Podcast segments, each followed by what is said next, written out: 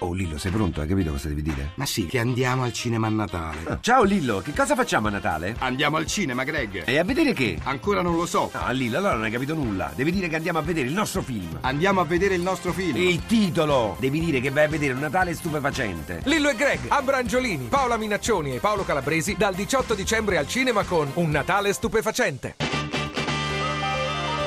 RAI GR1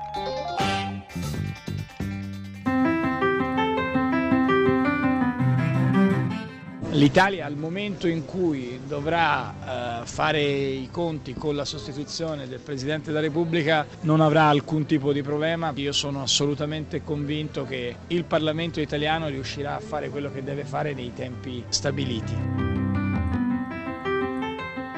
Noi vogliamo una persona al di fuori dei giochi politici, al di fuori dei partiti, con una bella reputazione, limpida, quindi siamo pronti a, a votare anche gente che non, non, non scegliamo noi.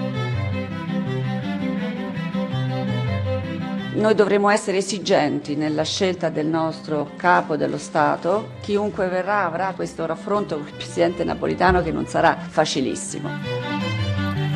La data da tenere a mente è il 13 gennaio, quando, con un discorso pronunciato davanti all'Europarlamento di Strasburgo, il nostro Presidente del Consiglio concluderà ufficialmente il semestre italiano di presidenza dell'Unione Europea. È stato lo stesso Napolitano nei mesi scorsi a ricordare di ritenere opportuno e necessario garantire la continuità ai vertici dello Stato fino alla fine dei sei mesi italiani.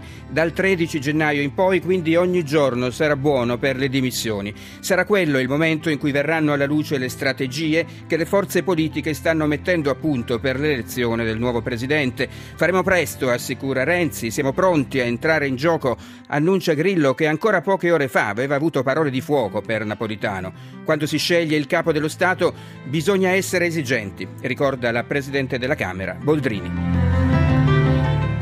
E nel nostro giornale il via libera di Bruxelles al piano Juncker di investimenti da 300 miliardi per l'Europa per la prima volta c'è la parola flessibilità, commenta Renzi. Intanto in Italia oggi al Senato il voto di fiducia sul maxi emendamento del governo alla legge di stabilità. Nella pagina estera i passi di avvicinamento tra Stati Uniti e Cuba. È probabile uno scambio di visite tra Obama e Raul Castro, ma a Washington ci sono opposizioni per il capo della Casa Bianca e tutto da risolvere, insomma, la questione della fine dell'embargo. E poi la cronaca dall'Australia Italia con il mistero della strage degli otto bambini. Spiragli invece nella vicenda dei due Marò. L'India ha annunciato che sta esaminando una proposta del nostro governo. Domani l'addio a Virnalisi, la grande bellezza italiana, alle 10.30 ai funerali a Roma.